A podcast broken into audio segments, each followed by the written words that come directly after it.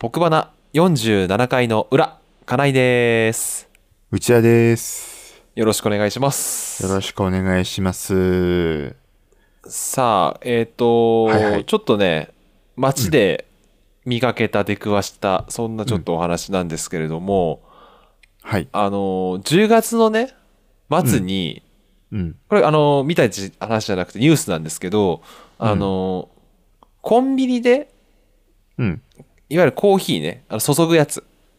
うんうんうんうん。コーヒーを多分おそらくブラック買ったんだと思うんですけどブラックを買ったお客さんがうん。カフェオレをうん。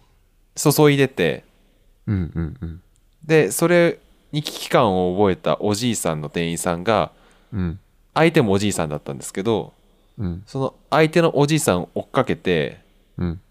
車にボンネットに乗っかってうん追っかけて最終的には殺人未遂になったっていうそういった事件があったんですけど、ほうほうほうほうほうほね、それにね、ちょっと近い風景をちょっとね、見かけたんですけど、う。とんでもない風景見たね。うん。うん。あのー近所の大山ね、大山駅、アーケード商店街になってるんですけど、うん。今、なんだろうね、あれ多分動向法が変わったのか、うん。えっ、と、アーケードで自転車通行禁止ですよっていう、してる時間帯に自転車で乗って走ると、道路路交通法違反になりますよっていう状況にな。なってるんですよ。多分これね、最近変わったんだと思います。はいはいはいはい。で、それをお知らせするために、もうおそらく多分シルバー人材センターかなんかからうん。派遣されたようなおじいさんが、うんこうね、いわゆるサンドイッチマンみたいなっていう、なんつうの、あうのんパネル持ったやつ、人、はいはいはいはいはあれをやってる人がいたんですけど、い。うんうん。えっ、と、本当にね、もうどうしようもなくひきあのひ人の話を聞かなそうなおじいさんが、うん。チャリンコでやっぱスーッと走ってたのね、うん。でそのお知らせをしてるおじさんのとこを通過しようとした瞬間にうん。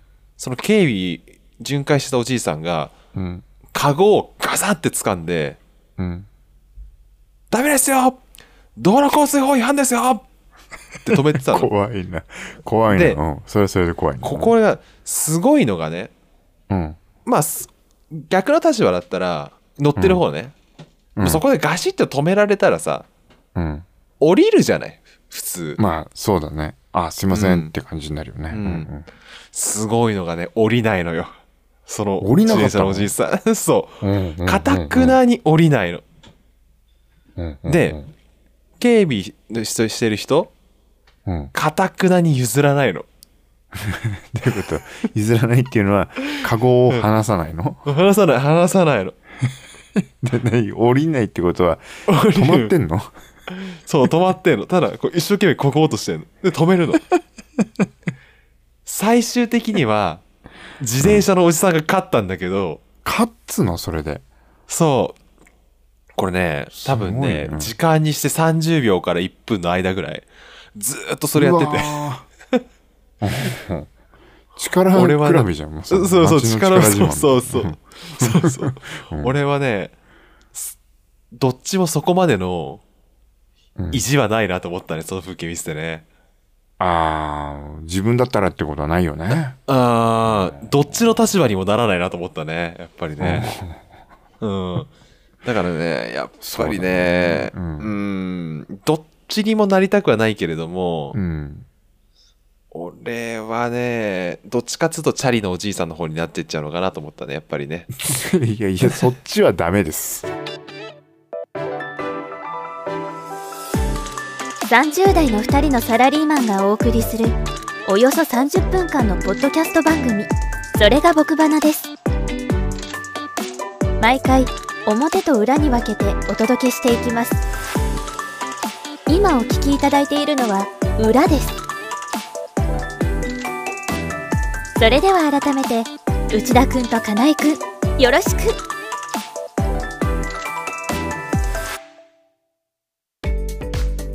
僕バナのツイッターをフォローしていただいていますかほとんど配信に関するツイートしかしておりませんがそれでもフォローしていただけると嬉しいですアットマーク僕バナでぜひ検索してください僕と話の漢字のロゴが目印です毎年この時期が来ると思うなぜコツコツと掃除をしておかなかったのだろうと毎年この時期が来ると思う来年こそは計画的に今よりも寒くなる前に取り掛かろう大掃除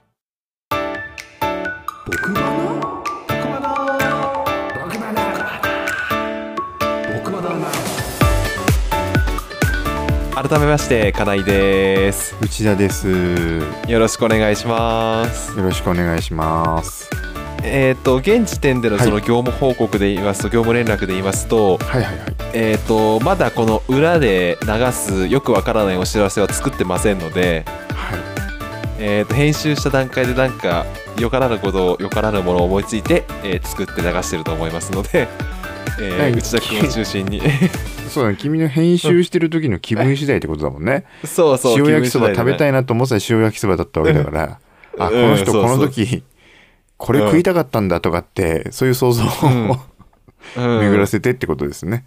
そうそうそうそうわかんないけどレギュラーガソリンとかそういうお知らせが入ってるかもしれないしレギュラーガソリンとか何なんですかもう本当まあそれはちょっとね、はい聞いていいのをお楽しみということにしていただいてですね、はいうんちょっとね、気になるね、うんやっぱそうなんエでピすソードよ。ね、はい、年の瀬なんですけどね、あのうん皆さん健康診断、えーうん受けてますか会社の、受けてないんですよ、会社今のとかね年まだ、うん受けてないんですかまだ まだ受けてないんですこれがあらまだ受けてないんですかあなたうんそうなんですよもうそろそろ受けた方がいいよ本 当そうだね時期的にはね時期的に11 11月の末なんて怒怒られるよ総務の人に多分よそうね早く受けなさいよあっ早く受けそうてね早く受けなさいよとは言われてるね言われますよねそれはうね、んえーっとね、まあ、これで健康診断の結果をこう、公表していくのもどうなのかって感じなんですけど、うんうん今まではね、あの、う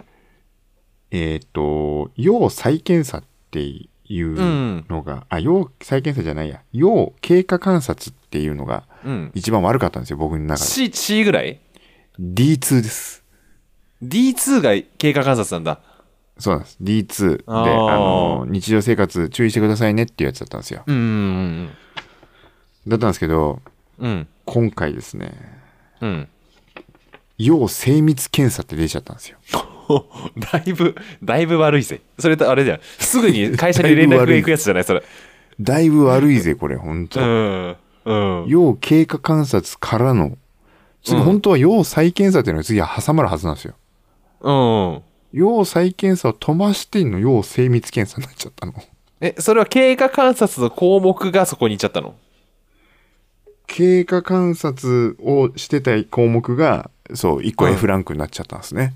ああ、他が急にぬ抜きに出てきたわけじゃなくて、そういうこそうとでか。す。他がまくし上げたわけじゃなくて、うん。悪くて、ちゃんとしなきゃダメよって言ってたのが、うん。着実にどんどん悪くなっていって、あら、急に一足飛びになってうんこう、ドーンと要精密検査ドーンっつってあららららなっちゃったっていうこれねやっぱ気をつけた方がいいですよ、ほんと、あ本当ええ項目一応まあお伝えしていいのかわかんないんですけどーうん。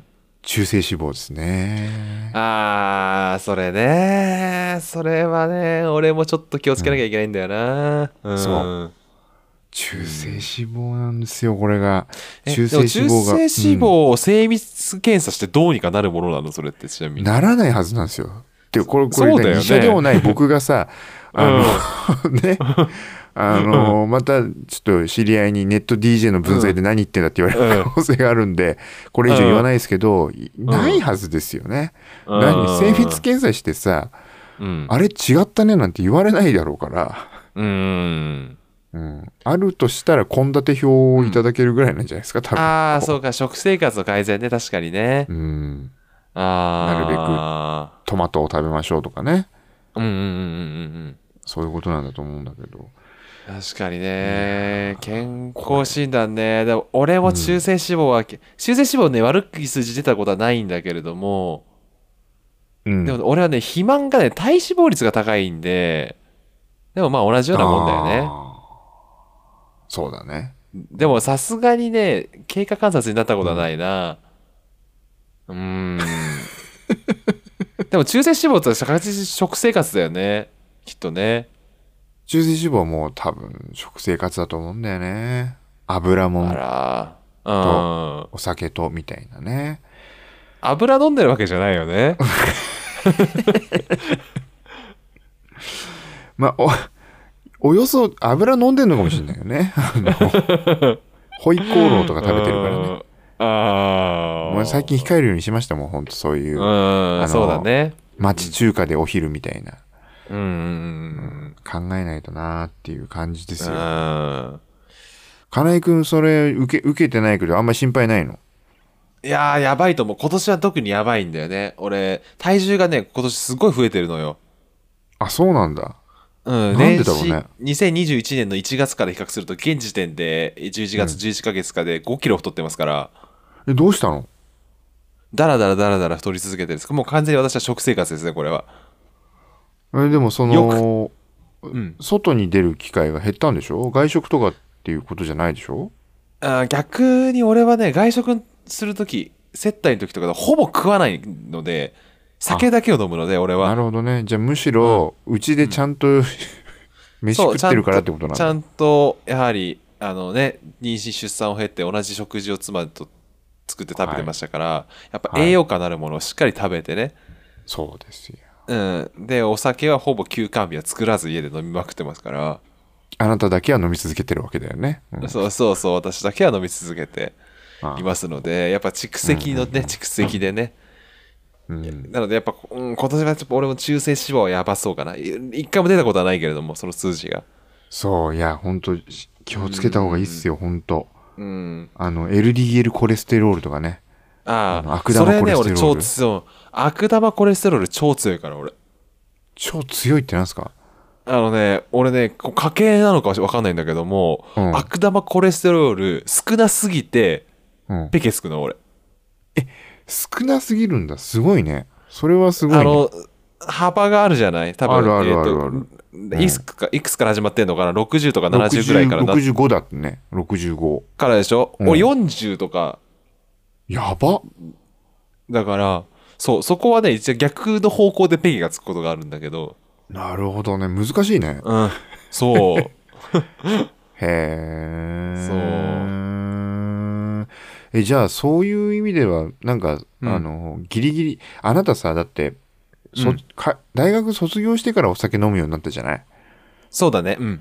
で、もともとさ、弱い体質だったのにってこと考えるとさ、うん。あのー本来だったら多分ガ、ガクンってこう、そういう悪玉コレステロールとかさ、中性脂肪上がってってもいいはずだったのに、そこがいってないってことは、そもそも強いのかもしれないよね。かあ の、あなたああの、あー医者でもねえのに言 いますと。ーネット、ネット医師ね、ネット医師。ネット、ネット医師なんていないよ。ファストドクターにも失礼だからね。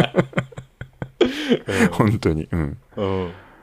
いやー、そうか。いや、早めに受けてくださいね。本当これ。そうだね、うんうん何かあったらではまずいですからね、本当ですよ確。ううんん、な単純にその体重が増えた状況で健康診断に行きたくないというそのただその気持ちだけなんだよね え、それだけで言ってないのそうそうそう女子そかれよぐ。らいの理由 し何その、女子みたいなさ。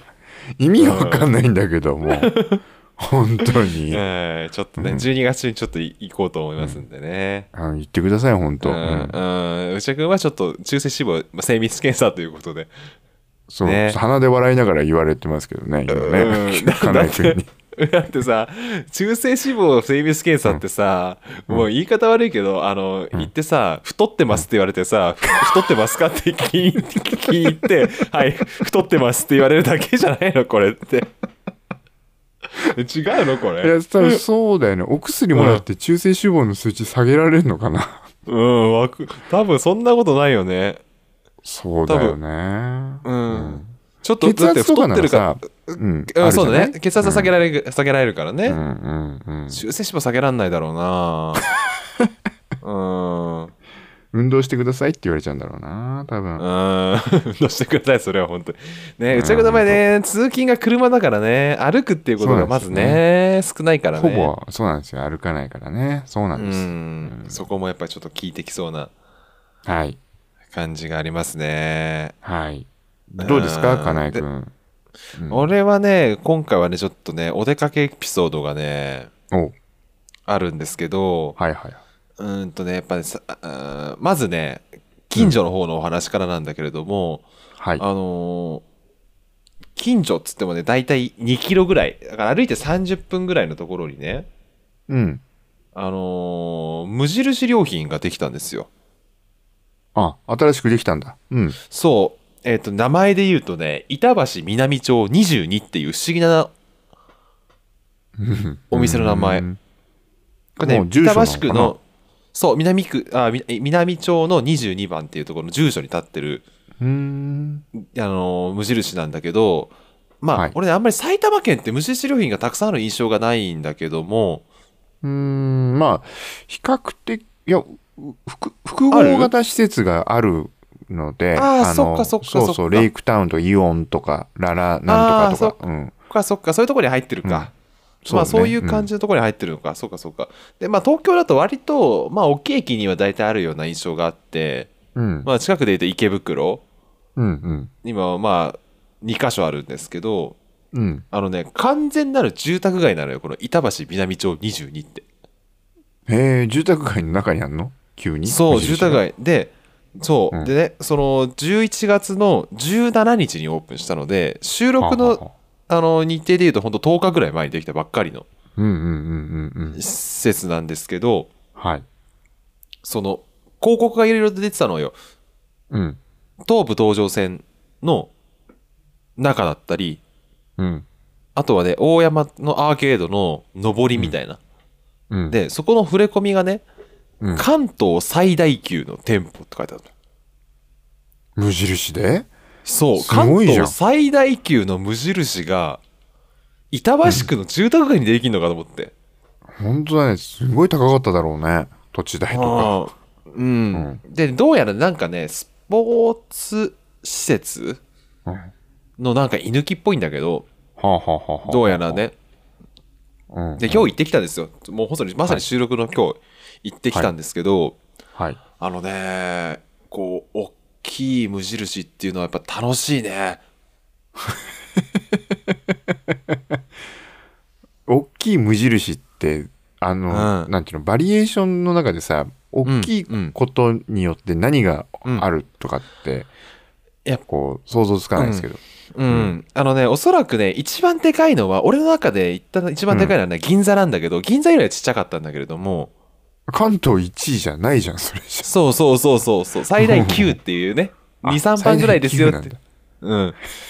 そう、銀座よりちょっとちっちゃかったんだけれども、んあまあ、なずが、まず何が珍しいかっていうと、うんいろんな量り売りがあるのね。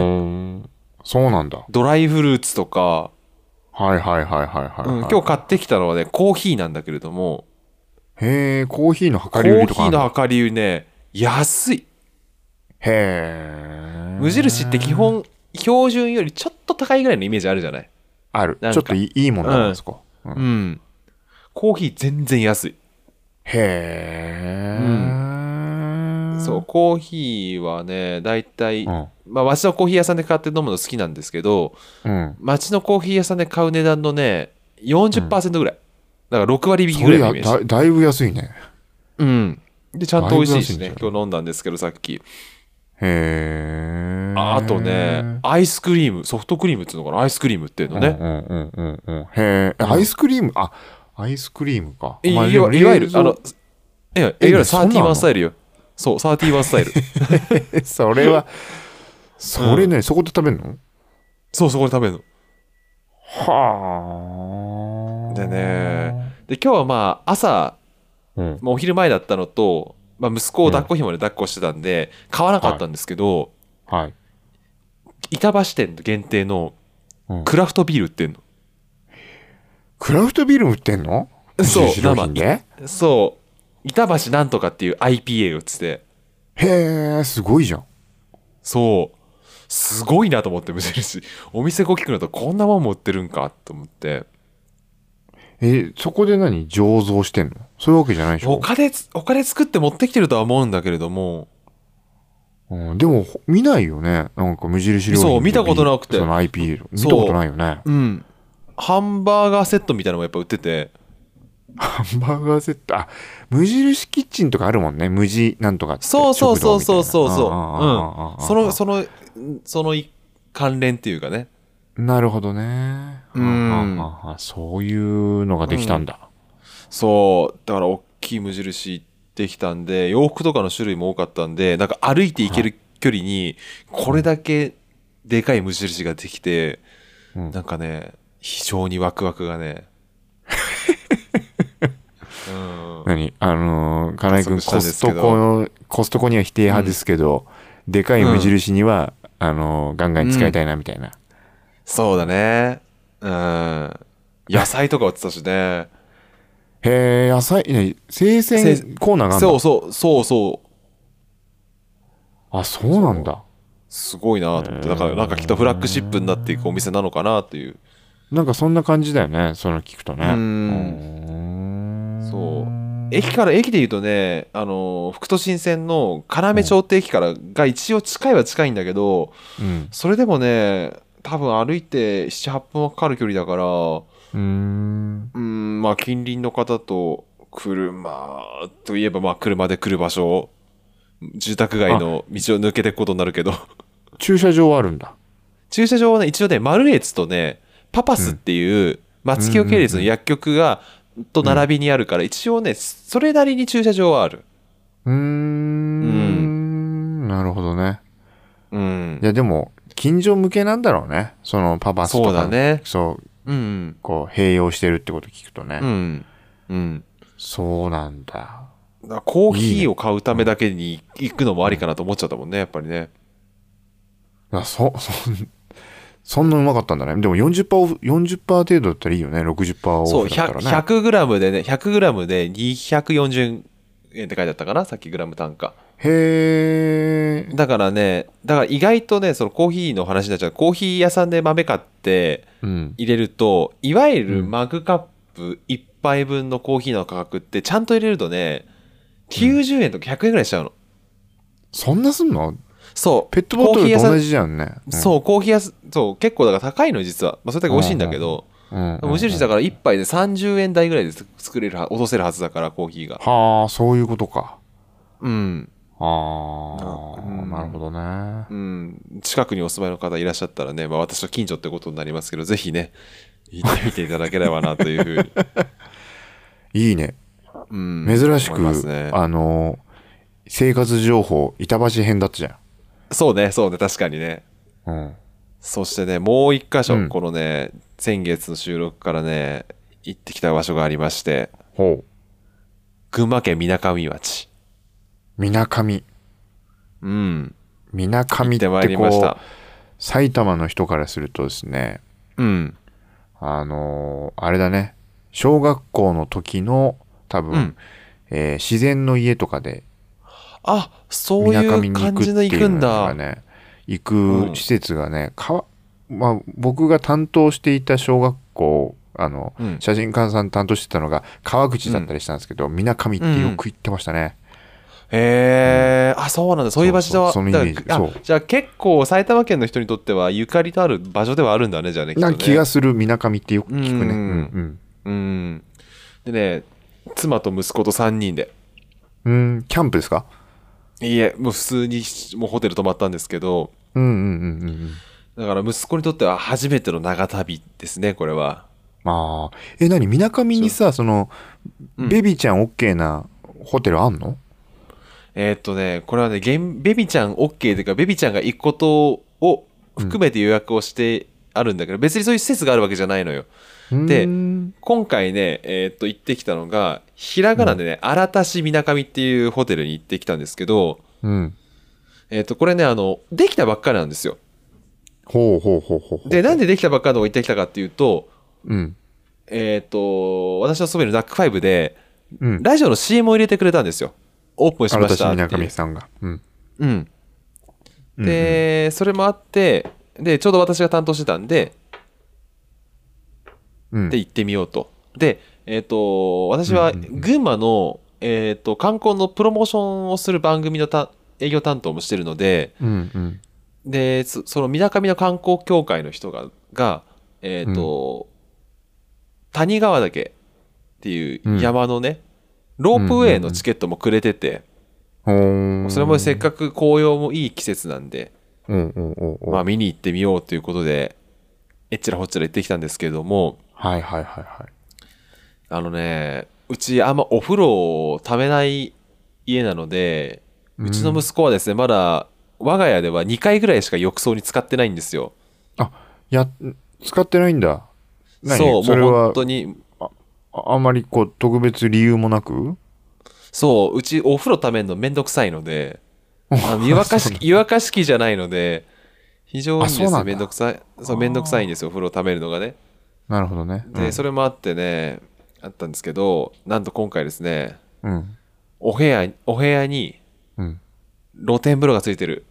ああいいねそういうやつでして、いいねしかもうん、ちゃんと毎日入れ替わるやつ、まあ当然お客さんが入れ替わるんで入れ替わるんですけど、お湯うは。んうんうんうんお湯入れ替わるスタイルだったので、まあうん通常、まあまだおむつが外れるとしては当然ないので、うんうんうん大浴場は入れないですけど、うんドボンさせていただきました、息子を。ど、 ドボン、ドボンはしちゃダメだよ ね。ドボン、肩までねドボン。肩まで。当然肩ま で。ド、ドボうン。ん いや、うんいいね。うん。温泉デビューを、露天風呂デビューですね。いや、それすごいいいね。うんいや、あの、実は、実はうちはですうね、ん12月の24日、クリスマスおうに、土曜日。うん。はい、クリスマスに旅行行くんですよ。おうどちらまで、はい伊豆。ああ、伊豆いのい方ま距で離感だね。 でも、越谷からだとちょっとあるか。ちょっとあるね。だからもう、この後、あの、どこをこう、休憩ポイントと見ようか、みたいなところは、ちょっと練らなくちゃいけないですけどね。うんそう。で、そこで、あのー今言ってたような、あのーうん。露天風呂に、客、客室に露天風呂あるパターンをやるんですけど、おういいね、いいね。うん。なんか、あのーどうですどう、どうだったこれ。行った時って何月えーっとね、11月の頭だったね。ああ、うんどう寒い十その時の寒かった。寒かったね、寒かった。やっぱりそうだからねねうん。あ、の、初めて、俺、客室、大浴場があるお風呂、あーホテルで、うん客室にちゃんとお風呂があることの重要性を感じたね。ああ。要はもうんう最初は、うん、とその大露天風呂のお湯でうん体洗ってあげるとか考えてたんだけど、もうねそんなことして寒すぎちゃって、そうだね。うん、だからもうしんおどい部よね屋で、 そんなのそうお部屋のお風呂場でちゃんと洗ってあげて、もうんうんうん。う一緒にドボンするするために俺も裸で抱っこしてそうだね。ダーンって入って。急いで入ってね そうそう急いで入ってっていうだからもう12月だったら伊豆とはいえ寒いでしょうからそうなのよ。うんそうただそれがちょっとやりたくてさ、いやあの、うんそう自然を感じさせたいなと、息子うに。んいやー楽しいですよあといいねね。うん。あーあとね、これね、ちょっと最近のね、おすすめ情報ね、はいはい。育児情報は入れてなかったんですけど、はいあのー今、後ろ、えっ、と、車のね、うん。後ろで、うん。おむつチェンジをできるスペースを作ったんですよ。自分のく、自 分家の車にそうそうそうそうそう。あんただって軽自動車って言ってたよね。そう、軽自動車で。どうどうやったセのロ、えっ、とね、あのー、でも、なぜこれちょっと作ったかっていうと、まあ、車で移動するのが好き,、好きっていうのがあったんだけど、うん。あの割とねあのお出かけ好きでほぼ毎週末土日どっちも3人で出かけてってことしてるんですけどうんうんうんうんうん。多分ねどっかの商業施設でもらっちゃったと思うんだけどもうんあのおむつ交換の場所で多分手足口火をもらっちゃったのよはあ、大変だね。うんうん、うん。そうそうこんなちっちゃい頃から。う。なるっほてど、ね。のもあって、うんうんいくらまあ綺麗そうに見えてもまあ誰が使ったか分かんないってこともあって、まあ、できる限りなんか公共の施設公共の場所でおむつ交換するなんてちょっとできるだけ避けようっていうことで、なるべく車、自分のテリトリーの中そでうってことなんだ。自分の国そうそうそうのところでっていうことであのーまあ大体今さこの後ろってさフルフラットに近い形になるじゃないうん。何車金井くんちのはさ、どういう型の、あれなのく車なのいわいわいわゆるね背の高い軽自動車だと思ってあのワゴンタイプの背の高いあ軽じゃあ自動車タタントとか、トールとか、うんトール違うか、うんタントとか、そういう系のそうそういわゆるルあまあ同じだねえっ、と日産のルークスっていう車なんだけどああ、はあはあはあはあだから L ボックスとほぼ形は一緒ああいうタイプのなるほど、日産デイズルークスね。うん。うんうんうんうんうんその車なんですけはいどはいはいはいなるほど、なるほ一ど。応あのーまあフルフラットにした状況でうん。あのヨガマットねヨガマットおうおうおうおうおう引いてなちるょほうどね不思議とねあの座席のね幅とねヨガマットの幅がほぼぴったりでへえ、そうなんだド。ローっと転がしてでね、うんうんうんうんあと一応、まあ、プライバシーの感じを守るためにえっ、と後部座席のこの捕まるとこあるでしょはい。後部座席の捕まる場所両サイドと、えっ、と後ろのトランクのとこ開けたところのはあはあ一番端っこに、まあ、強めのマグネットをフックのついたマグネットつけて、一応カーテンをつけて、へえ。カーテンをつけられるなほようにしてカーテンでうんうんくくって中でおむつチェンジができるようにっていうど。はあ、すごいね。そんな簡単なことをやったんですけどこれ意外とねうん高速多くなると思うの伊豆だと透明で御殿場そうだねの先で降りてってなるでしょ、うん。うん。車の中で乗ってると割と結構おむつでも泣き叫ぶじゃないうんうんうんうん。もうねパーキングに止めた瞬間そこがおむつチェンジできる場所になるっていうこのね圧倒的気持ちの楽さそれちょっとやっとこう。ヨガマットとカーテンね。 うんううんんマグネットね。うん。そうそうそうそう、マグネットでね、まあ、これ買ったっていうのは、ちょっと、あの、ちょっと内田君に送りますけど、あとあね、ちょっカとーテン引いとくとね、うんあの、車の中のあったかい暖暖房の熱が外に逃げないので、カーテン引くと。なるほどね。うん。だから、後ろ開けててもなるほどねうんうんうんう、ん冷気が入ってこないっていう、なるほどね。そんなそれいいねお持ちうん。お出かけが一気に楽になるという。だからイオンとかおお出かけ行っても、イオンのお持ちチェンジ使わずに駐車場で、あ、やっちゃうんちゃだんねとか。なるほどね。おむつのゴミは、あのー赤ちゃんの駅のところに捨てさせていただくっていうはあはあはあはあはあなんで、ね、やっぱねなるほ特どにね伊豆伊豆だと越谷だと多分2時間ぐらいかかるでしょ普通にかかる。 1, 時間半じゃ多分余つ裕かないでかとかる思うんで、そうなるとやっぱ大体ね23 2回ぐらいはねきっとおむつを、行くかな。うえん。ーっていう感じだと思うんでねぜひねちょっとお出かけのねともにね皆さんもそんいな、や、ね、ちょっと、それは参考にさせていただきます。うん。これ、うんあれだね、ブログに、ブログっていうか、ホームページに載せておきましょうか。こんなんなってますってね。あ、それ、ぜひ、 うん。うん。見たいですね。うん。うん。まあ、場合によってはツイッターにしちゃうかもしれないけど。どういう判断基準ですか、それ。うーんとね、き記事書くのがちょっとめんどくさいなと思ったら、140文字ぐらいで収めちゃうかもしれないけど。 なるほどね。まあ、それは皆さんね。うんうん。はい。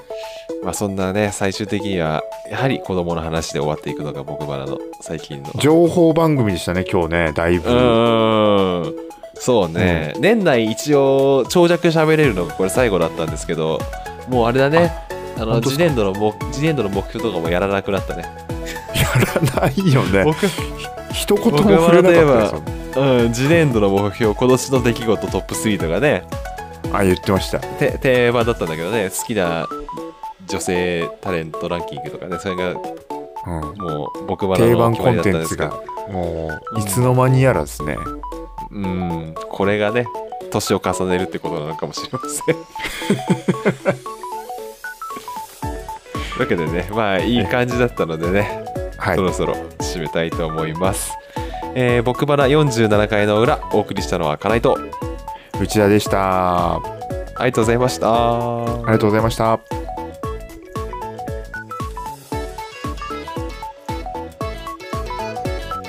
僕バナを最後までお聞きいただきありがとうございます僕バナは iTunes のポッドキャストを中心に配信しておりますよろしければシェアをお願いします詳しくは漢字で僕と話で僕バナもしくは www.bana.jp で検索してください Twitter アカウントの「僕バナ」のフォローもお願いしますまた次回もお耳にかかりますさようなら